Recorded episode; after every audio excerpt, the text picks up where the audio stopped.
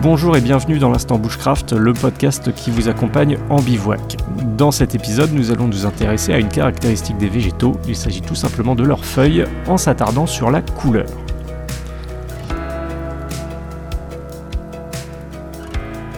Pour la plupart des gens, si on leur demande de quelle couleur sont les feuilles des arbres, ils vont vous répondre vertes. Mais bien sûr, si l'on considère qu'on est en automne par exemple, on va voir ces arbres se parer de motifs assez élégants avec des belles couleurs dorées, jaunâtres, un peu brunes.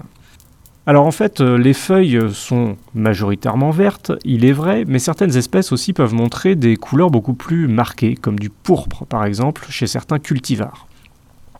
Pourtant, il s'agit tout le temps des mêmes pigments qui sont à l'intérieur de la feuille. Il y a trois pigments principaux si l'on veut vraiment simplifier drastiquement. Bien entendu, il y a les chlorophylles. Alors, on dit souvent la chlorophylle, mais il en existe euh, différents types.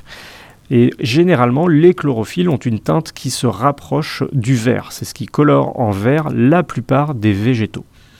Cette chlorophylle est responsable d'un phénomène que l'on appelle la photosynthèse, dont vous avez peut-être déjà entendu parler. Il s'agit pour la plante de capter l'énergie lumineuse du soleil et d'utiliser des sels minéraux, de l'eau et également le gaz carbonique qui est dans l'atmosphère pour qu'elle puisse produire elle-même sa matière organique. Donc les chlorophylles sont indispensables à la plupart des végétaux et c'est pour ça que la plupart des végétaux arborent une belle couleur bien verte. Viennent ensuite les caroténoïdes. Ce sont des pigments qui arborent des couleurs plutôt jaunes ou orangées, d'où le nom de la carotte, caroténoïde. Et justement, ils ont une durée de vie légèrement supérieure à la chlorophylle. C'est pour ça qu'en en fait, à l'automne, lorsque les feuilles commencent à se dessécher, les chlorophylles vont disparaître et la couleur verte avec elles. Petit à petit, la feuille va devenir un peu plus jaune, un peu plus orangée, voire brune, et là, il s'agit véritablement des caroténoïdes qui, eux, sont toujours présents dans la feuille. Ces caroténoïdes ont une fonction euh, également euh, de protection contre euh, l'ensoleillement, puisque les végétaux ont besoin de la lumière du soleil pour fonctionner, mais s'ils en ont trop, ce n'est pas forcément bon pour eux. Donc ces pigments accessoires, ces pigments supplémentaires, vont absorber l'énergie lumineuse en surplus pour protéger la plante. Vous comprendrez déjà que la couleur d'une feuille, qui peut varier avec les espèces, va dépendre du ratio de chlorophylle et de caroténoïdes. Plus il y aura de caroténoïdes, plus la feuille aura une teinte se rapprochant du jaune, tandis qu'avec davantage de chlorophylle, la feuille sera beaucoup plus verte. Elle peut même être vert très sombre chez certaines espèces d'obscurité. Viennent ensuite les anthocyanes, qui sont des pigments plutôt rougeâtres, pouvant tirer vers le pourpre, avec parfois un petit peu de bleuté. Ce sont les pigments majoritaires de certains cultivars ornementaux, comme euh, les charmes, comme euh, certains euh, êtres également qui sont plantés dans les parcs, justement pour leur coloration assez originale. Donc à l'automne, la dégradation progressive des pigments va entraîner un changement de couleur des feuilles, mais il s'agit également d'une question de résistance à l'ensoleillement. Ce qui signifie que dans la forêt, dans la nature, lorsque vous allez vous balader, certaines plantes vont fabriquer davantage de pigments pour se protéger du soleil lorsqu'elles y sont trop exposées. C'est le cas très souvent d'un petit géranium sauvage que l'on appelle l'herbe à Robert, mais c'est le cas également euh, de la ronce commune.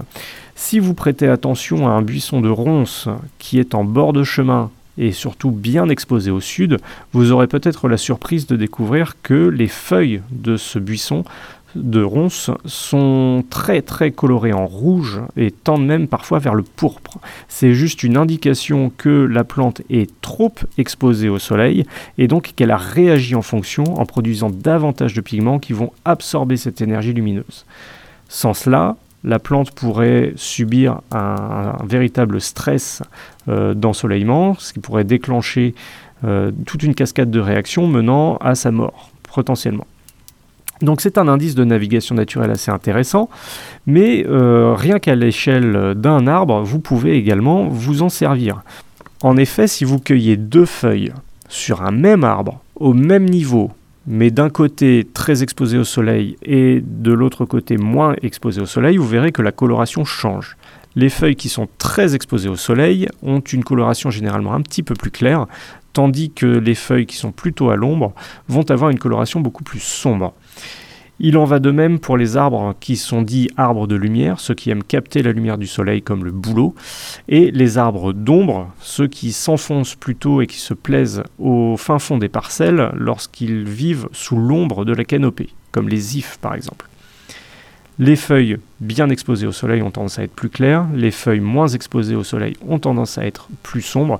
Vous pouvez également y voir là euh, un indice de navigation naturelle, une véritable boussole naturelle, un peu comme sur les boussoles magnétiques où un côté de l'aiguille est plus coloré que l'autre pour désigner le nord ou le sud.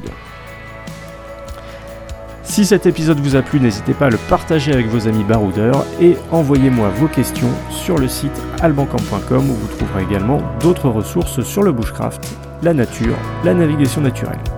Bonne journée et bon bushcraft à tous.